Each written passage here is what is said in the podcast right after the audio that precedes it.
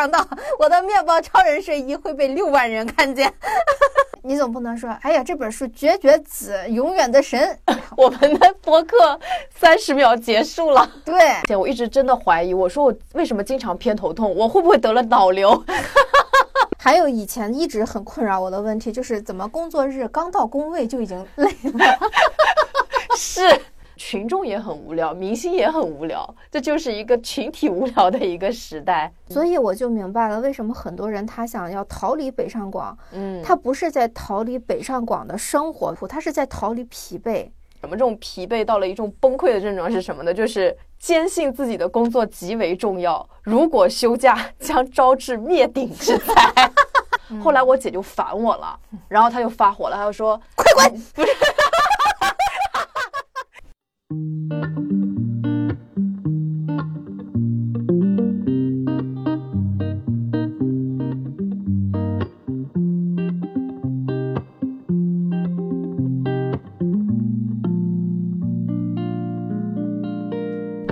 大家好，欢迎大家收听第三期的解读幸福之路，我是元英，我是玄机。今天的内容就是什么啊？第四章无聊与兴奋，第五章是疲惫。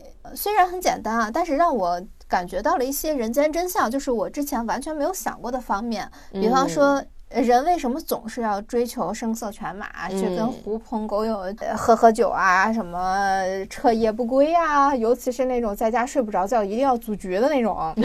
还有蹦迪，还有以前一直很困扰我的问题，就是怎么工作日刚到工位就已经累了？是。掏空了所有，对，怎么回事？明明这一天才刚刚开始，但是我已经想要回家躺着了。我是真心觉得啊，上午就不适合用来工作。哎，上午就是在缓。对，上午也不知道可能是赶一天车，赶一天车，就一早上，反正就是你为。做上班做各种准备，一到公司我就是真的就是属于什么都不想干，就要缓。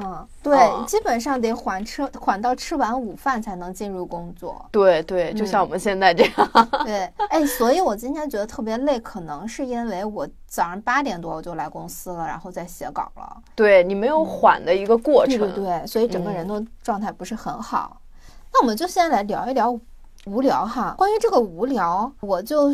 想先说一个好像没有关系，但实际上很有关系的事儿。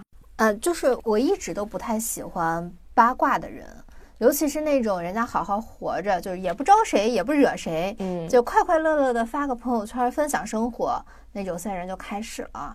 比方说，我见过，就是我最不解的就是有一种人，他会孜孜不倦的去截图别人的状态，然后在自己的小群里面冷嘲热讽。对对。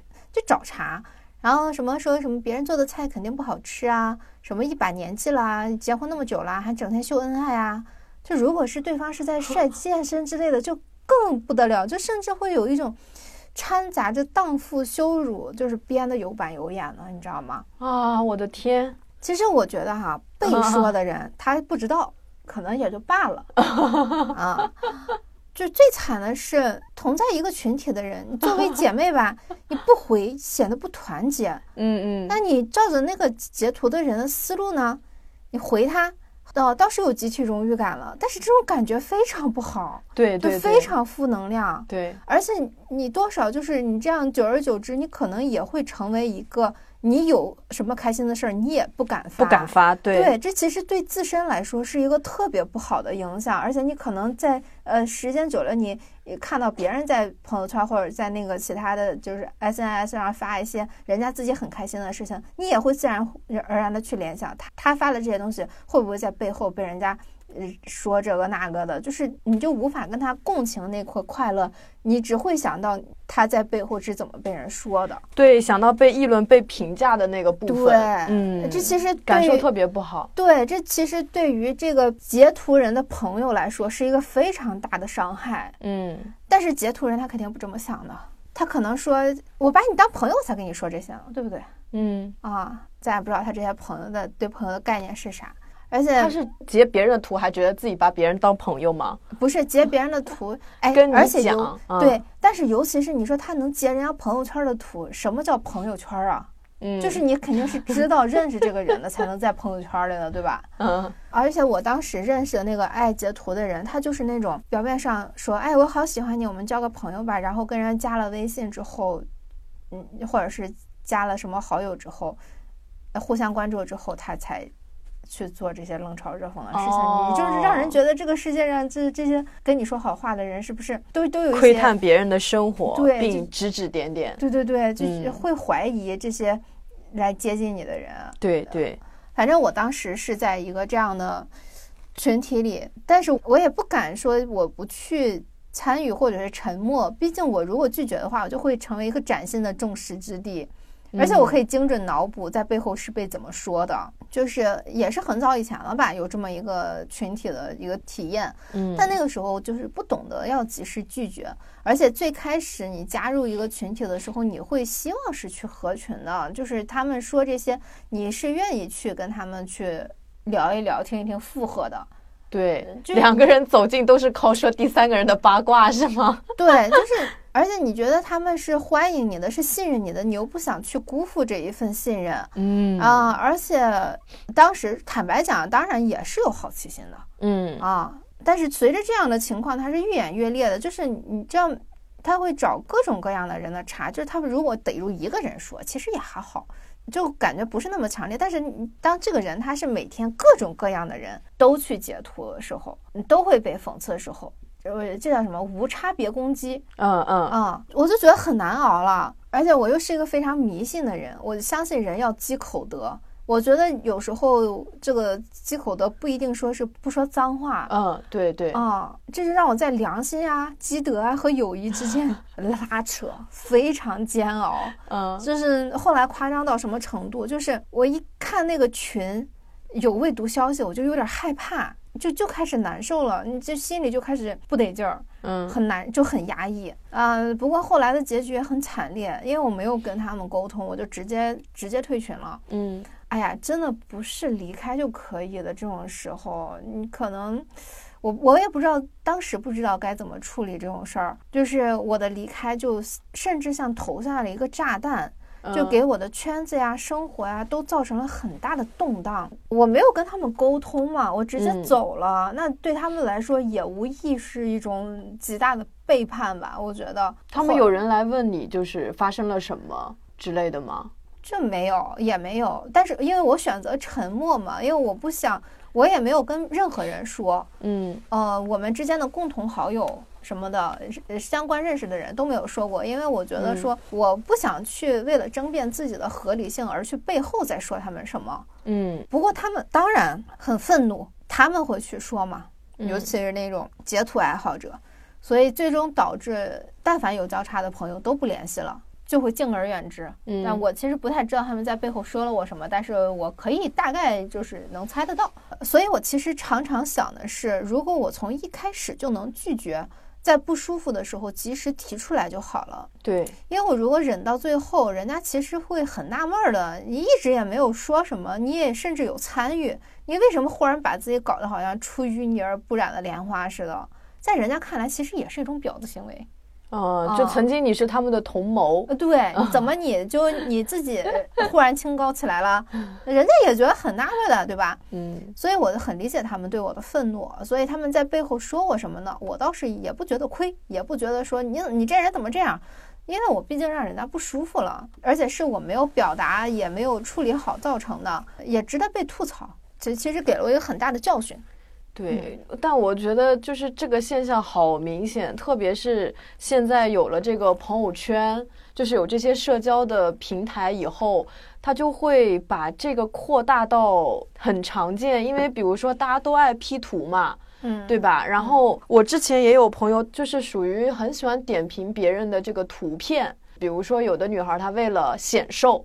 她就会 P 到后面，也许有一些条纹的地方都变形了，就有有点歪啊或者什么的。然后他也会把图放到无限大，然后发到我们的群里面，就说哇，你看他的图片 P 的好假，就她天啊人根本不长这八倍镜样啊。八倍镜网友，啊，对对对，就有那种拿放大镜一直放大，一直放大，就这就是我现在有的时候，比如说我朋友圈，我是不太敢写太多个人的心里的想法，或者我发照片的话。我现在基本上我都不怎么想要去修图了。或者就如果我去用美图秀秀的话，我就会自己先拿八倍镜审查一下，看看那个线有没有歪掉啊，就很怕这样的话背后别人也在说我。嗯，对对对，就是这个东西它是会反噬的，对人人跟人的信任感都没有了。对，其实 确实就是这样的朋友带来的不好的影响远大于好的影响。对，就是也许凑在一起说别人的坏话一时爽，但是这些坏话最后全部都反噬在了自己身上。对，非常理解你当时的那种困扰，因为这个关系又很近，然后你去批判他，显得你你怎么着似的，对吧？然后你要说我不参与，感觉就是你们之间的都没有什么别的话题可以聊了。哎，是他好像对友谊的理解就建立在我要跟你一起去讨论别人的一些有的没的的事情，嗯啊，这样我们的友谊才能更加的巩固，因为这是我们之间的话题。你要说我不想听这个。就感觉好像没什么东西可聊了，这真的是没什么东西可聊的感觉。对，所以说嘛，古话说得好，君子之交淡如水，小人之交甘如醴，就是这样。怎么说？很多人他呢一直很甜，一直很近，很大一部分程度上就是在于不停不停的说一些有的没的的一些八卦或者怎么样的。比如说，我们分享人生的一些东西，其实它没有频繁到那个程度，但是朋友圈它可以提供不断的话题点，嗯，就有那种感觉。对，其实我有在就是这个事件发生的后面的半年一年吧，我都不敢上网发东西，就不管是朋友圈还是呃互联网上，我都不会去发一些这东西，就是你你会感觉你的真情实感是会。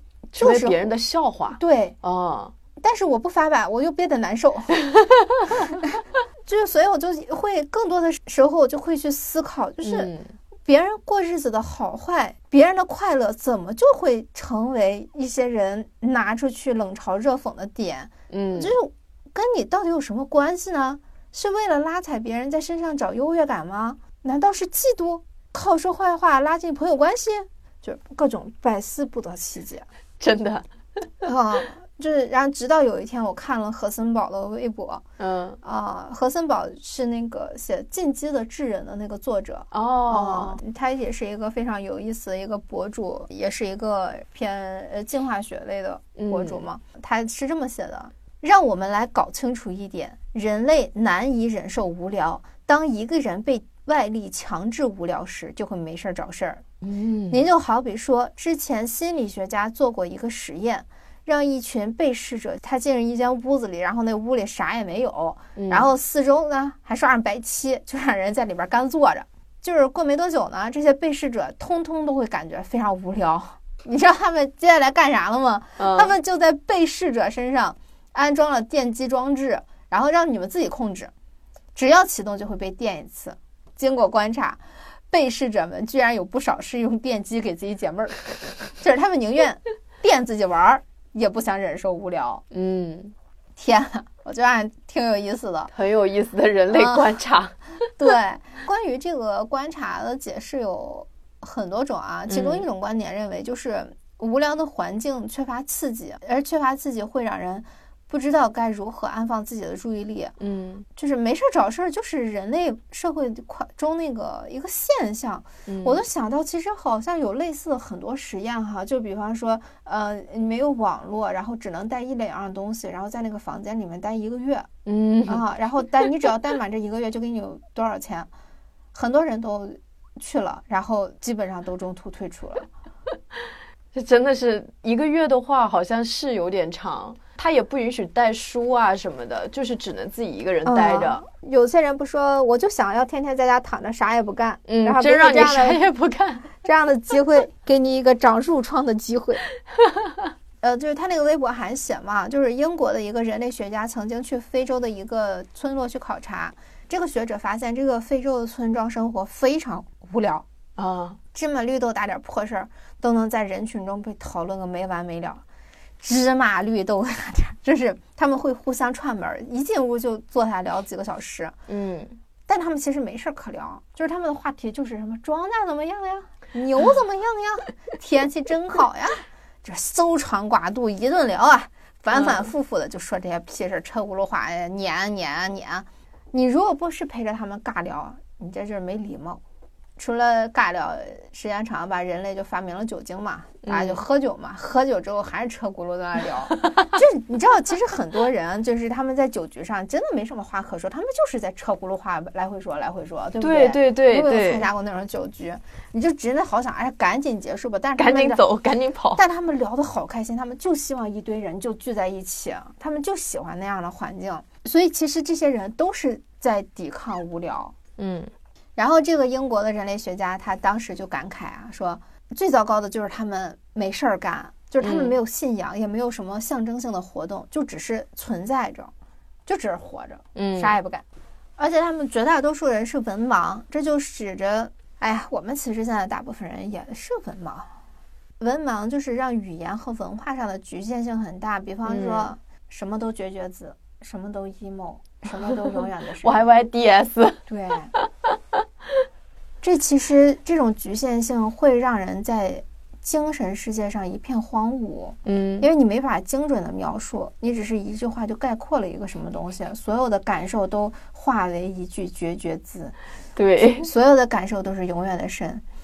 你其实你这样就没有办法去探讨那种深刻的、宏大的、幽默的、复杂的话题。你总不能说，哎呀，这本书绝绝子，永远的神。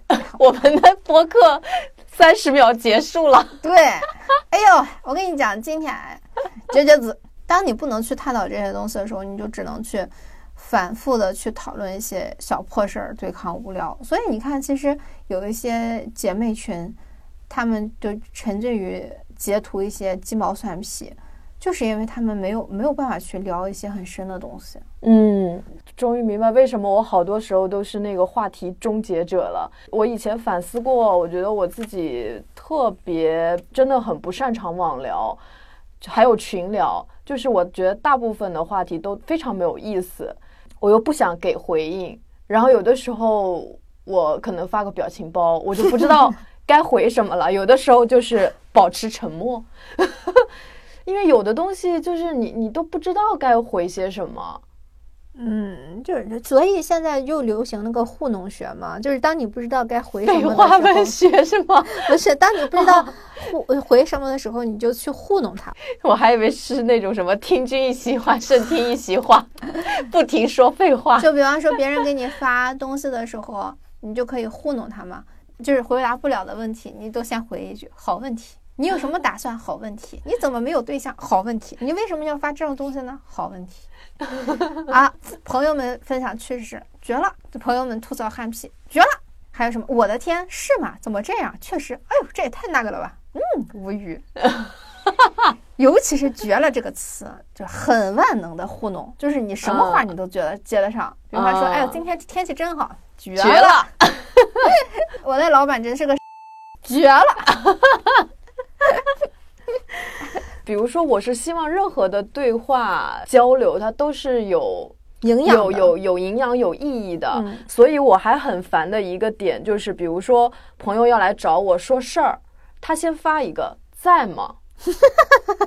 互联网每个人都在，对，在吗？我就想说，我等他一会儿，他应该会说什么事情？因为我的风格都是哒，直接把事儿告诉你。结果没有，那我又得得回一个在。这就是两句废话，对吧？后来就，但是我关系特别好的朋友，我就会跟他说：“我说我很烦这个，就以后你要找我说事儿，我能看到，我一定会回复。你要跟我聊一些有的没的，你头发又长又短，长了根白头发，我可能就如果忙别的的话，我我不会回，或者是我当时觉得没有回的必要，我可能不会回。但你需要我去解决你的问题。”我就一定会，就你发不发在吗？我一定都就看到，一定会在的。对对，在吗？借点钱，在吗？对呀，可能搞保险的才会发吧，是不是？对呀，现在大家都就是默，难道不是默认二十四小时就你都能收得到信息吗？这还用在吗？是还要去网吧里面上网的那两个小时才在吗？所以这个我就有点觉得不太好理解。然后你说的那个就是那个村子里面，就是大家很无聊，然后说八卦的那个，我感受特别明显的就是我之前去印度的时候，然后我们不是说是去练瑜伽吗？啊，但是就是所有圈子都一样，就瑜伽圈，它也是有很多爱八卦的人，特别是到了那儿，就是有一一个中国人的一个群体的，那那个圈子又很小。就是我们其实每天练习的时间就只有早上，剩下的一整天时间你都可以安排自己的事情。然后那又是一个比较小的镇，就等于说其实是挺百无聊赖的。我们也没有什么太多的出行的计划，因为我们每天都得练习，你不能安排长途出游。那白天相当于就是说我很早练习完以后，可能回去吃个饭、睡个觉，无所事事的一下午。和一个晚上，那不是多好，就看书呗。对，这个是有的人的选择，对吧？但大部分人他也不想看书啊，他也不想出去玩啊，他干嘛呢？聊点八卦。新来的这个中国人，他以前在国内是哎是是哪哪练习的？他练的怎么样？他练的好还是不好？啊，他这个人的风格是什么？这都是一些已经算是很初级的八卦了。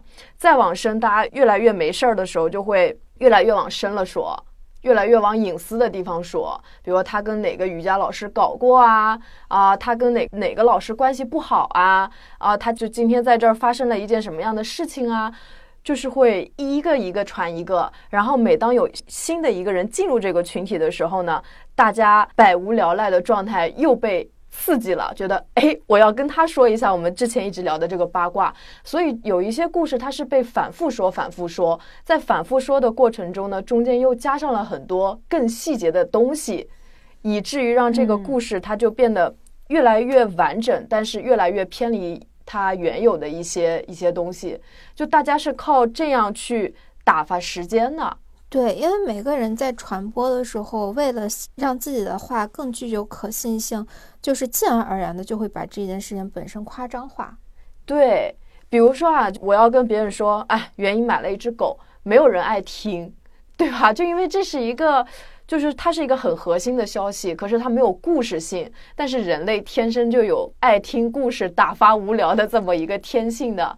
然后我就要说，呃，原因它因为什么样的原因？比如说我要造造谣，原因它实在是太寂寞了啊！他最近被上司怼了一顿，然后他很难受，所以他买了一只狗。OK，这有一个信息了，对吧？然后他买了这只狗呢，他是怎么买的？他跟那个买家大吵了一架。我跟人吵架，那买了一只狗，这卖家也是，哎呦，就是，然后养了这只狗，又发生了什么样的故事？中间它可以无限的去添加很多小的东西，变成人跟人之间能能够紧密的一个环节。然后我在那儿，我就会觉得非常讽刺，一个让人修身对，要让人修身养性的一个事情。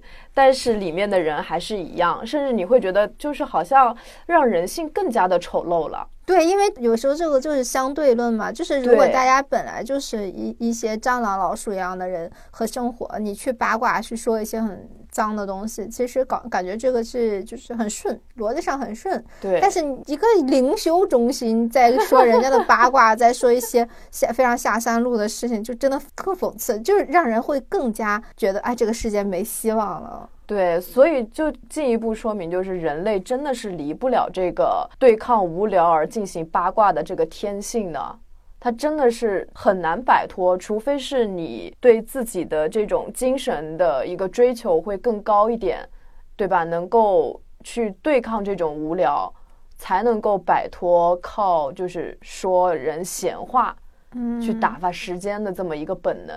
对，大家现在都是不说别人闲话了，大家现在说明星八卦。是 对对对对对，说明星八卦，明星的这个私生活成了大家就是情绪的一个嗨点。对，就感觉有一些，比方说认识的一些人，他可能会就是特别喜欢今天这个明星怎么了，明天那个明星怎么了，我就觉得说，你跟你有什么关系呢？就是 你也不认识他，对不对？嗯。然后我现在才知道，哦，这其实都是因为他本身太无聊了。对对。无聊为什么不去丰富一下自己呢？我感觉这两篇让你非常的 confuse。一个内心太丰盈的人无法理解精神空洞的人的世界。对，其实这一期对我来说非常纳闷儿，就是我写不出来这个稿子。我想说的就是无聊，然后会导致大家会一直想要去寻求刺激，这会导致一个什么现象呢？就是现在集体的这种情绪化。整体的任何的一个新闻，它都非常的片面不客观。你现在能第一时间想出来一个你非常认可的媒体吗？人民日报，人民日报，呃，别的一些地方的一一些媒体呢？没有了，没有，真的完全没有。现在已经没有媒体这个概念了。对啊，就以前曾经，比如说像他们学传媒啊，学这些的哈，他们都是有个人的这种职业素养的一个追求的。但现在没有，现在就是我的标题越能吸引人。现在都叫营销号，现在不叫媒体。对啊，就算我提供的就是这个东西，它是片面的、不全面的，但只要有。更多的流量，对，就是一篇好文章，它就成了这样的一个。所以你看，像之前那些呃明星出事情的时候，其实我们都很难看到事情的全貌的，所以才总会反转呀。对呀，它不停的反转，反转，反转，反转。对，就让人不停的被刺激，被刺激，被刺激。对，而且你看，就是民间的会有很多流出来的那种微信记录，都是。尽可能的去夸大，满足人们的那种对于幽暗面、对幽暗面的那种想象，对，嗯去印证他们的那个想象。对啊，你说有一些，比如说像有一些男明星，他他干的事情确实是他自己就是一个很无聊的人，所以他需要疯狂的约会无数个天使般的女孩，才能够把他内心那种寂寞给给压下去。他得不断的刺激嘛，不停的刺激，不停的刺激。但有我觉得像有一些人，他可能单纯就是男欢女爱那点事情，但是大家就会不断的发酵发酵发酵，就去挖很多有的没的，群众也很无聊，明星。也很无聊，这就是一个群体无聊的一个时代。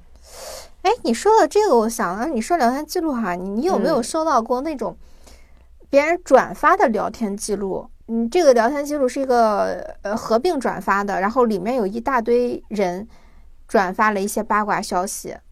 有啊有啊，我当时我觉得这种东西特别奇怪，这种东西一它不是个证据。二是你也不知道说话的人是谁，你也不知道他的背景，为什么这个东西就能流传？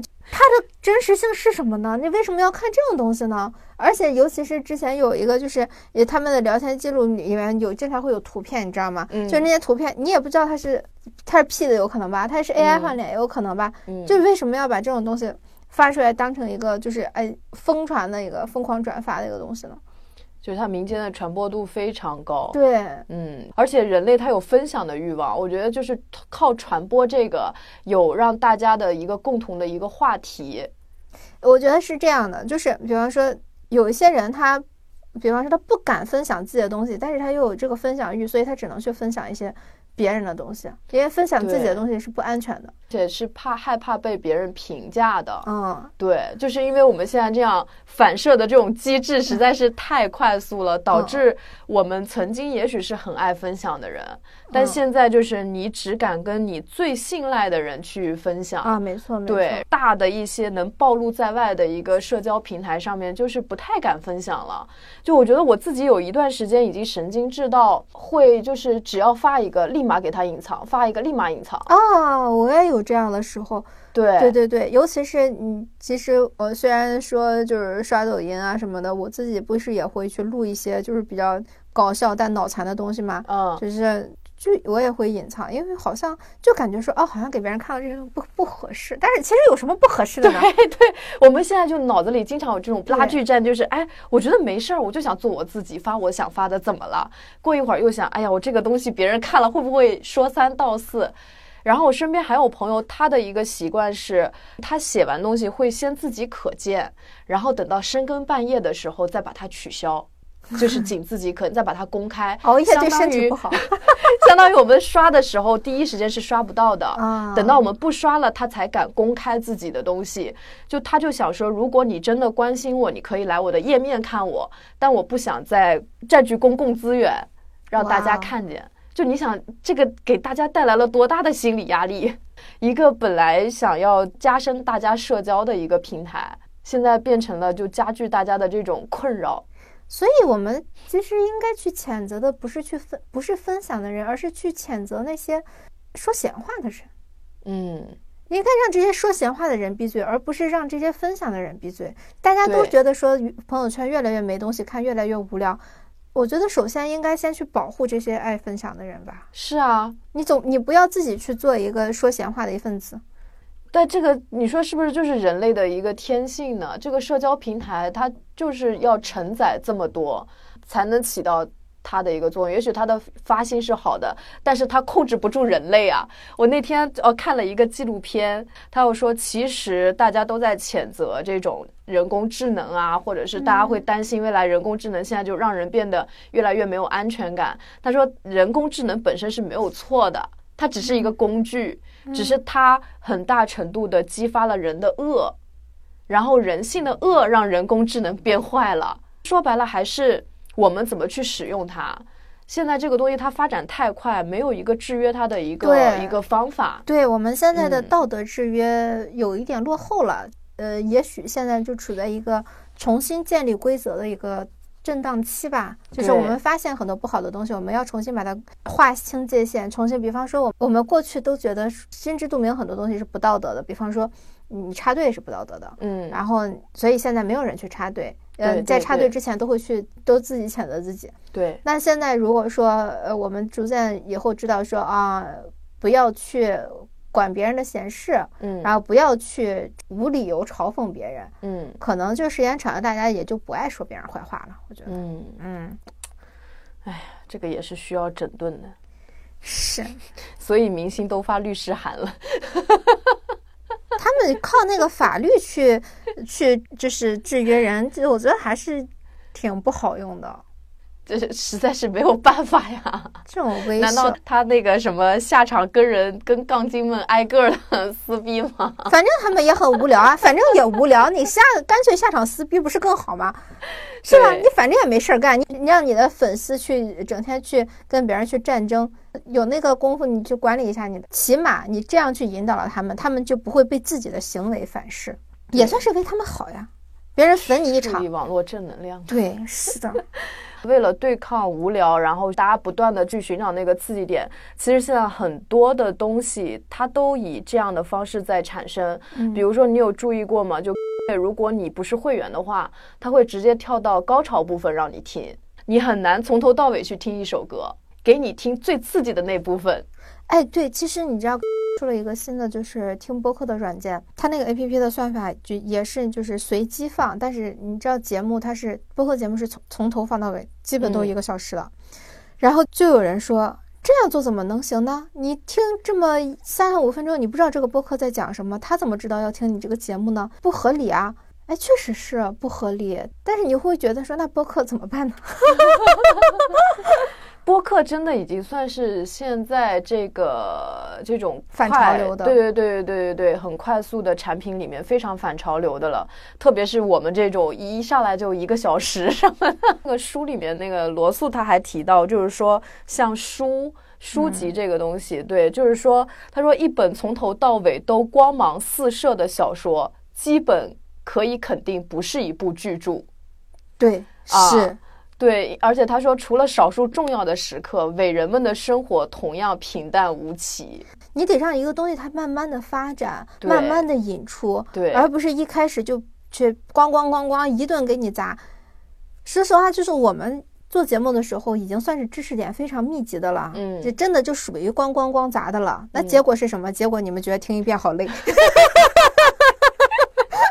我们就是一个从头到尾都光芒四射的博客，激情澎湃的博客。对我跟袁一讨论过，我说我们要不要就是鸡贼一点哈，开始唠个。比如说十五分钟的闲篇儿，然后中间比如说十五分钟到三十分钟给一些核心内容，最后再唠十五 到三十分钟的闲篇儿。但是后来发现，就我们俩好像有点做不到，就会觉得但凡说了就就要好好说。这只是说我们唯一做的事情就是说，呃让这个很长的东西不要平淡的部分过多，嗯，就是所以我们也会更加的去增加一些知识点。对。嗯，不过今天这个也知识点不是很多哈。今天这个，对对对对，对，这个就无聊这个部分，就基本上呃，大家就是听原文的话，就是罗素已经说的很很透彻了。然后对，对，你们可以去看一看原文哈。等一下，我还嗯想推荐一本那个韩炳哲的《倦怠社会》。啊啊啊！啊对对对，那本书我会觉得是罗素这个书的现代版本，就是这个观点的现代版本。那个韩炳哲的《现代社会》里面，他提到的一个很有意思的观点，就是说我们现在已经从就是资本家压迫和剥削劳动者的社会，变成了我们。自己压迫自己、自己剥削自己的一个社会了，就是过度积极的一个社会。啊，对啊、对，不是一个被动社会了，就变成一个公济社会。然后在这个过程中呢，就是我们已经很难有一个深度注意力了。很难忍受深度的无聊，嗯就是这种深度注意力的日益边缘化，就让位于另一种注意力，叫超注意力。超注意力就是说涣散的注意力，在不断的在多个任务、信息来源和工作程序之间转换焦点。也就是说，我们可能会同时后台开好几个程序，我听着播客，然后我还得看着小红书，然后我还得回着微信，就是同时切换各个方向，然后去让自己的注意力集中在很多的地方。哦，对对对，嗯，对，我觉得这是一个挺焦虑的表现呢，就是因为就是我在养狗之前，我就一整天的时间全部都在研究狗。嗯然后我男朋友还跟我说，他说我觉得你好厉害。我说怎么了？他说你既然想做一件事的时候，就只做一件事儿。我说不然呢？我我这个事儿还没研究明白呢，你还想让我干什么？嗯我觉得就得这样啊。甚至你知道吗？我记得在我们上学的时候，老师他会刻意的去培养你在干这个的同时还能干那个。嗯，他会觉得说这样的人更聪明，你就可以同时开三条线或者两条线解决事情。我觉得这他妈特别反人类。统筹原理。嗯嗯，就我觉得你为什么一不能一件事儿干好再去干另外一件事儿，这样踏踏实实的，因为你干好一件事之后，你就再也不会去想这件事儿了。对对，这就跟做饭一样，你一会儿左边的那个灶台上你烧着鸡蛋，然后另外一个你要炒着菜，你这个也许你安排好了是一件很爽的事情，但是在这个你每一件都不享受。对，就是你这个是很手忙脚乱的事情，而且你会做这个事情惦记那个，做那个时候惦记这个，这很难受啊！我觉得你这根本没法踏踏实实的去干这件事情，你也享受不了慢的节奏，你也享受不了你沉浸在这个里面就是好几个小时，完全不用去享受那种集中的快乐。对，哎，那你其实找到了一个非常好的使用现代的社交软件，就是各种软件的一个方法，就是把它们变成工具。这个也是我看那个纪录片就是得到的一个方法，就是说，因为我们现在其实，比如说我刷小红书，我是没有任何目的的打开它的，我并不是说我今天想了解一个服装品牌，我去小红书上看看有没有谁就是有介绍它。我不是出于这个目的去打开的小红书，而是好无聊啊！我想刷一会儿小红书，好无聊，我想刷一会儿抖音。但是当你的使用这个平台的方式变成，我今天想学西红柿炒鸡蛋，然后我要打开抖音看看某个大厨怎么做，它就变成了一个工具。啊，对，是的，其实知乎也好，小红书、抖音或者是呃微博，对我来说全都是搜索工具。对，这就是这，他们其实就变成了一个好的工具，而不是变成了一个过度消耗你的一个社交平台。嗯，无意中发现了一个好的 使用方法。所以你可能真的很难理解无聊，因为你一直走在正确的道路上。但是广大的听众朋友可以这么去做，嗯，对，就把这些就是闲暇的、百无聊赖的时候，你想你你想去学点什么，做点什么，因为那里面其实信息很丰富的，可以把它当做一个资源库去检索。哎，说到这个无聊的这个，就是呃开双线啊，或者开嗯嗯嗯三线，嗯我就忽然想到，我为什么会这么专注，就是因为我小时候，我我妈她不管我，就是你就自己在那玩儿，你就自己玩儿吧，自己过家家，然后过一下午，她觉得开心死了，轻松死了。嗯但是我就回头就问了我男朋友，我说你在玩的时候，你家长在干什么呀？他就说一会儿让我吃这个，一会儿让我吃那个，一会儿让我喝点水，就他会打断你的专注。哦，对对对，当你习惯被打断的时候，他就会养成一个坏习惯，就是你在做这件事情的时候，他就会总是想，就是生理性的反应，说我要起来干点这个，我要起来干点那个。嗯，哦，这其实是是一种行为的被破坏，因为他大人很无聊，所以大人他就会去打断小孩儿，他就让让你干什么，然后让他自己有存在感。所以我觉得会不会我们现在的人更多的是应该去培养一下自己的专注力，就是你干什么时候你只干什么呢？是真的应该要培养专注力的。其实就是专注力的培养，我觉得就比如说是可以通过冥想，对吧？然后也可以通过我只干一件事情，就特别简单的一个练习，就是吃饭的时候不玩手机。嗯嗯吃饭的时候，我只是吃饭，我去感受我拿起了一双筷子，我去感受我咀嚼了一口肉、一口饭，这就是培养专注力的一个方法。嗯，对，对而不是我又刷着这个，又吃着饭，又跟人聊着天，这就是很不专注的一个行为嘛。对，而且嗯我觉得如果说一边吃饭一边看电视的话，好像很难吃出那个饭有多好吃。对，可能是因为现在的饭太难吃了，导致大家只能通过看电视来回避，是吗？啊，有可能，有可能，有可能嗯，是无聊就大概就是这样子哈。第四章疲惫给了我一个比较大的一个醍醐灌顶的一个点，是嗯原来早上起来坐地铁到公司是一个非常消耗。人的一个事情，然后对它消耗的点竟然在于人类他原本是不喜欢处于陌生环境，就是他是习惯性的去观察身边的人是善意的还是恶意的，或者他嗯对方是是不是让自己安全的一个这样的存在。但是当人不得不与陌生人挤在一个同样狭就是狭小的空间的时候，就是你本身就是对别人有提防心的，但是你们的距离其实又生理越界了。就是你自然而然的，就是稍微有一点什么都会感到愤怒。对，就我现在其实挺能理解那种什么说就有人群密集人群恐惧症呐、什么的那样的人，对对他其实就是出于一个就非常不安全的一个感觉，对，而且我也理解了路怒症，嗯就是我在开车出现任何事情或者出现任何人的时候，如果对面是我的邻居。我认识他，嗯我可能就说，哎，你刮我一下，嗨嗨，你去，你看你今天 不好开车。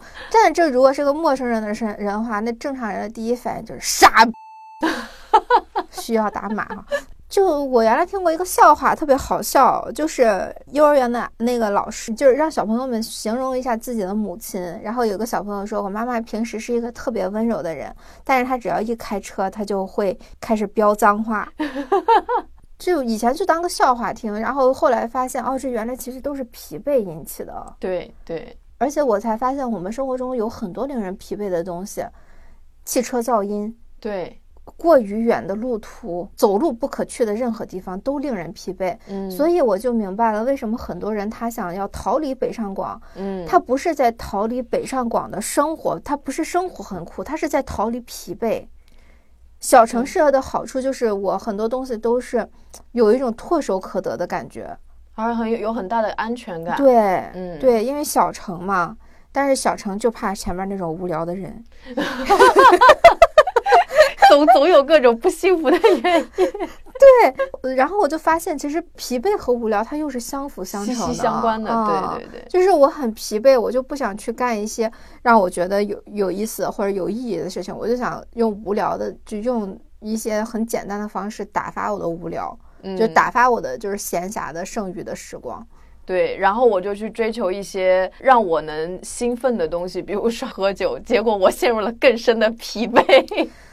对，所以其实我觉得现在什么取消九九六啊什么的，真的是一个很从哲学层面上来说是一个非常非常好的一个决策，就是嗯减少人的疲惫感。而且现在不是在控制那个租房的房价吗？嗯如果说，比方说像我们这种在二环的公司，嗯，呃可能很多人他的公司都在二三环，如果他们也能住在公司附近的话，那其实他们就大大减少了他们通勤上的疲惫感。对对。嗯，说到这个疲惫，真的好想配一个那个安陵容的表情包。我真的是感到精疲力尽。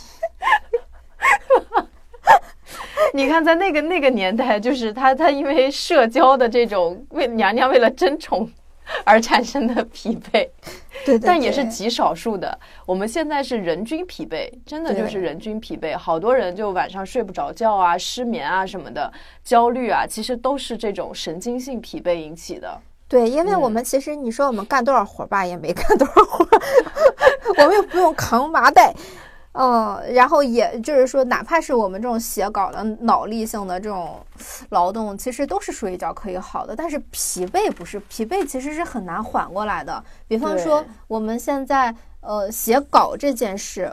它也许没有那么累，但是我最近为什么觉得非常疲惫呢？就是怎么事儿都很多，每一样都难以处理，它就让我觉得好想放假。嗯，嗯，然后我们公司不是就是马上十一要放十长达几乎十二天对十一二天天的假，我就觉得太好了。十二天完全不用看书，不用写稿，也不用更新节目。对，就是这里面罗素说的，就是让人不幸福的疲惫。它的定义是说，就是大部分人是很难控制自己的思维，当面对某事感到无能为力的时候，还是不能停止思考。对，是的，是对的，，然后这种疲惫都是情绪性的疲惫。其实脑力疲惫和体力疲惫都可以通过睡眠自愈的。嗯就我啊，我扛一天的麻袋，我晚上睡一觉，睡得好酣香身如眠。对对对对。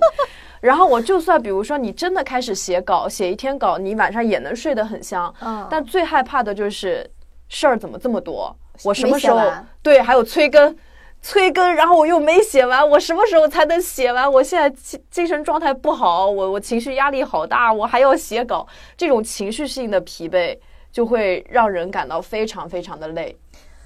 还有就是，他说临近崩溃的症状是什么？这种疲惫到了一种崩溃的症状是什么呢？就是坚信自己的工作极为重要，如果休假将招致灭顶之灾。就我们最后来分享一下解最近有什么解压的方法吧。嗯虽然不能给大家出主意，但是我们可以分享一下。我怎么让自己不疲惫？我最近比较解压的是，我就是养了一条狗。哎，我觉得嗯养狗太解压了。是就我从来没有想到养狗居然是解压的，因为我在养狗之前，我想的是我每天要遛狗，然后狗呃又嗯刚开始无法定点上厕所，嗯然后有很多很多很多麻烦的事儿。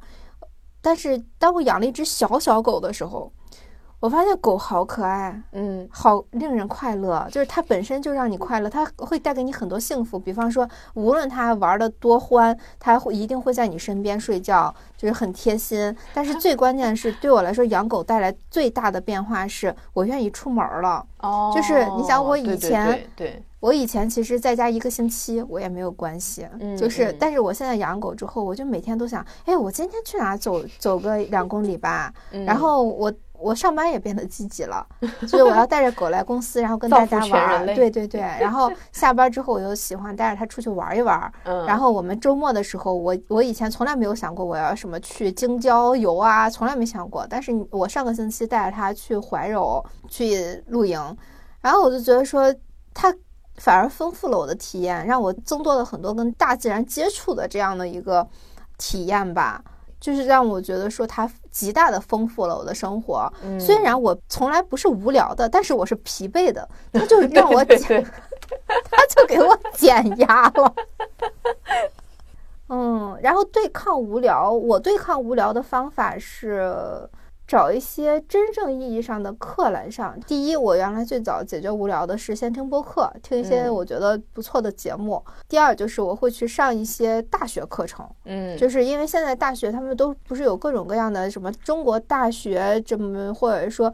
呃，可能因为我本身是在上大学嘛，嗯所以就是等会儿我不是二十二岁时的上大学啊，我是三十二岁的这成人教育啊，他的课程也很满。我没事儿，我想休息，就是想放空一下的时候，就是不想看书的时候，我就会去上课。嗯然后因为上课它很短，它一节课就呃三十分钟左右嘛，然后他就讲的很。呃，又是你们不能触及的东西，而且网课的好处是，它就是可以一直看，看好几遍，你也不用投入太多，你就听他讲，而且是老师毕生的研究给你输出的，你就会觉得说，哎，这个时间它没有被浪费掉，你又会真的学到一些、听到一些感兴趣的东西。嗯，这就是我我的解解压的方法吧。哦，你有啥解压方法？我先说，就是书里面它这个解压的方法，我觉得也是很适用的。嗯我记得我我们之前第一次看完这本书的时候，我就很迫不及待的跟你分享，我觉得他那一招特别管用。他就是说，培养一种有条理的思维，在合适的时间充分思考一件事情，而不是在所有时间里断断续续的思考。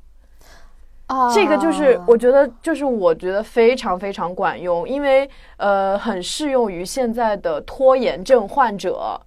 就是大家每次遇接接到一个任务，然后就觉得，哎，我今天要写一篇稿，或者我今天要把一个方案写出来，或者截止到周日我要把方案写出来。然后呢，大部分人会在那个前面几天一直在不停的焦虑。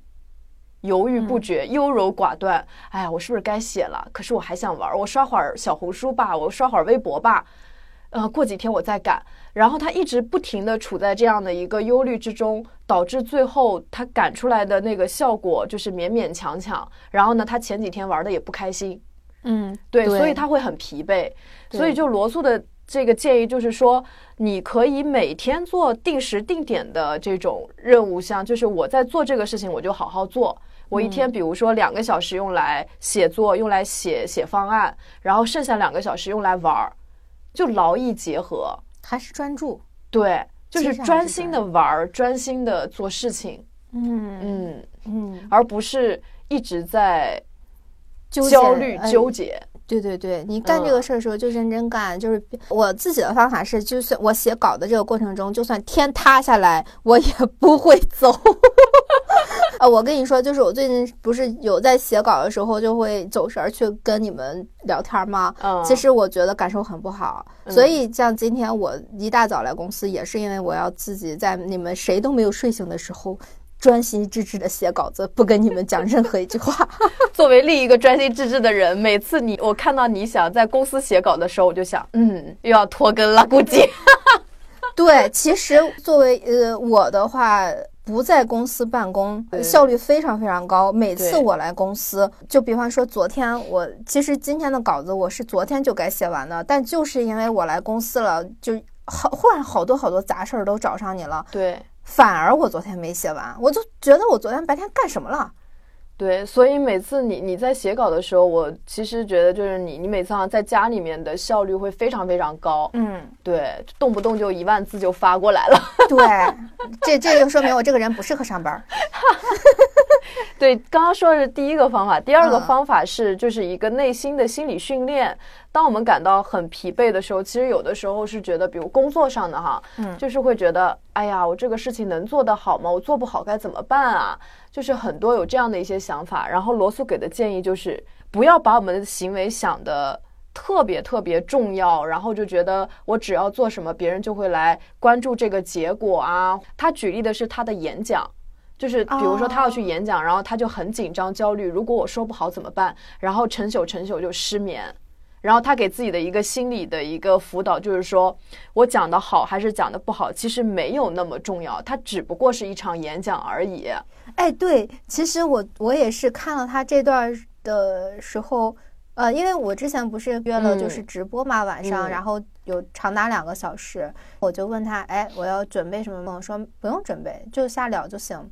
然后我就正好看到罗素讲这段儿，想嗨，确实瞎聊就行了。我准备什么呢？我准备了，其实未必效果好，就是而且它就是一个直播，我又想，哎，应该也没有什么，也没有几个人看，然后看了别人也不一定知认识我，人最多就是说进来说。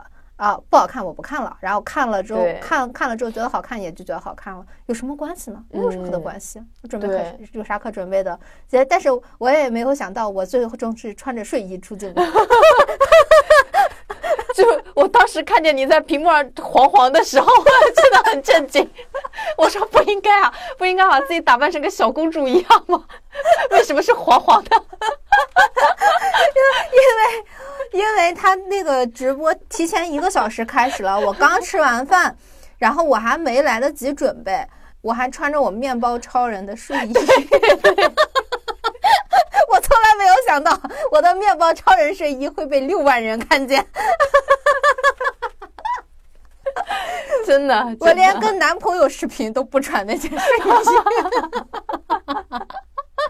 不过幸好是从反馈来看，人家根本真的不会注意你穿对对对什么，人家只会觉得说，好，这个人穿睡衣上直播有点东西。好歹我当时想的是，好歹是个女明星，咱已经放弃自己了，是吧？没有没有没有，真正的女明星松松并没有出镜。对我再说一下，它里面最后一个方法就是嗯应对这种情绪性疲劳的，其实也有点类似，就是说你要想你就想个彻彻底底，就是你不要一一会儿想一会儿不想。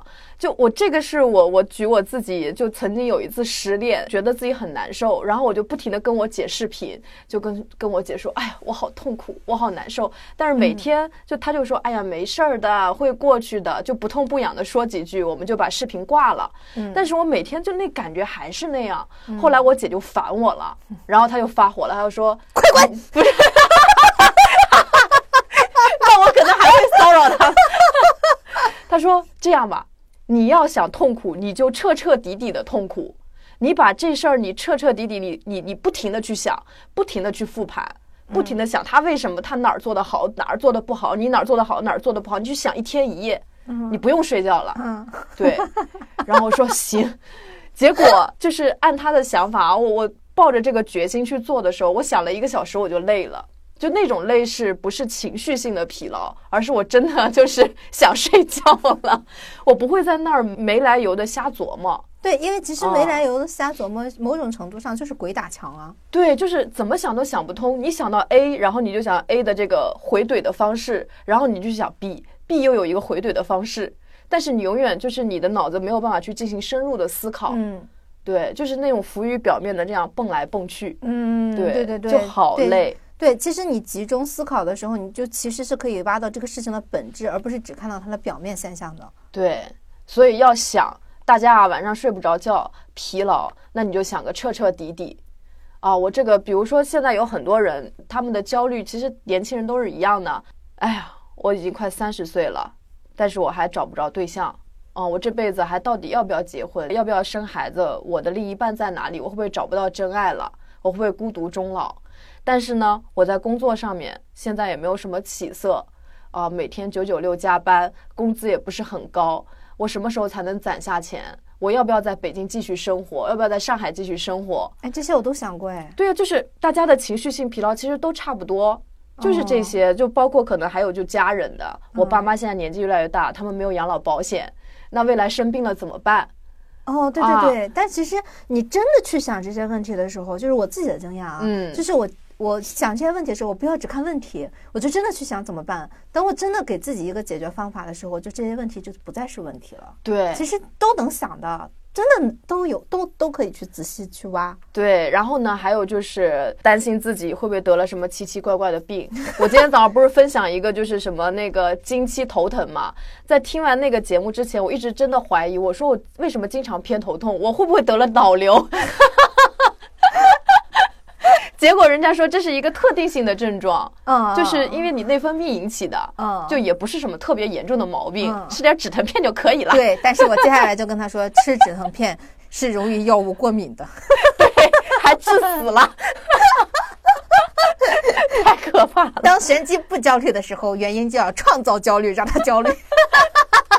然后还有，就像我自己比较私人的这种对抗这种疲劳啊、什么无聊啊什么的方式，我最近找到的一个特别好的方法是下班吃完食堂以后走一走。我一般就是坐公交车回家嘛，我都会至少散个一公里的步，然后听会儿播客，或者单纯的就是看看周围的一些一些环境啊什么的，那个就很放松。真的有的时候会觉得在家里宅着，然后刷短视频反而是最累的，对对对，是的，是的。刷微博什么是最累的，我觉得散步是一种动态冥想，真的好放松。对它，因为你完全在散步的时候是会专注于自身的，你就其嗯实可以趁那个时间去想想各种各样的事情。对。啊、所以就是呃，对，这其实跟我遛狗是一样的，对，嗯，只是我手里没个狗，遛自己。好了，分享完了，好，那今天的节目就到这里 结束的这么的突然。啊。对，反正你们还会听下一期嘛。嗯嗯你，这这是一个专辑，这是一个连续剧。嗯，下班了，下班了，再拜见。拜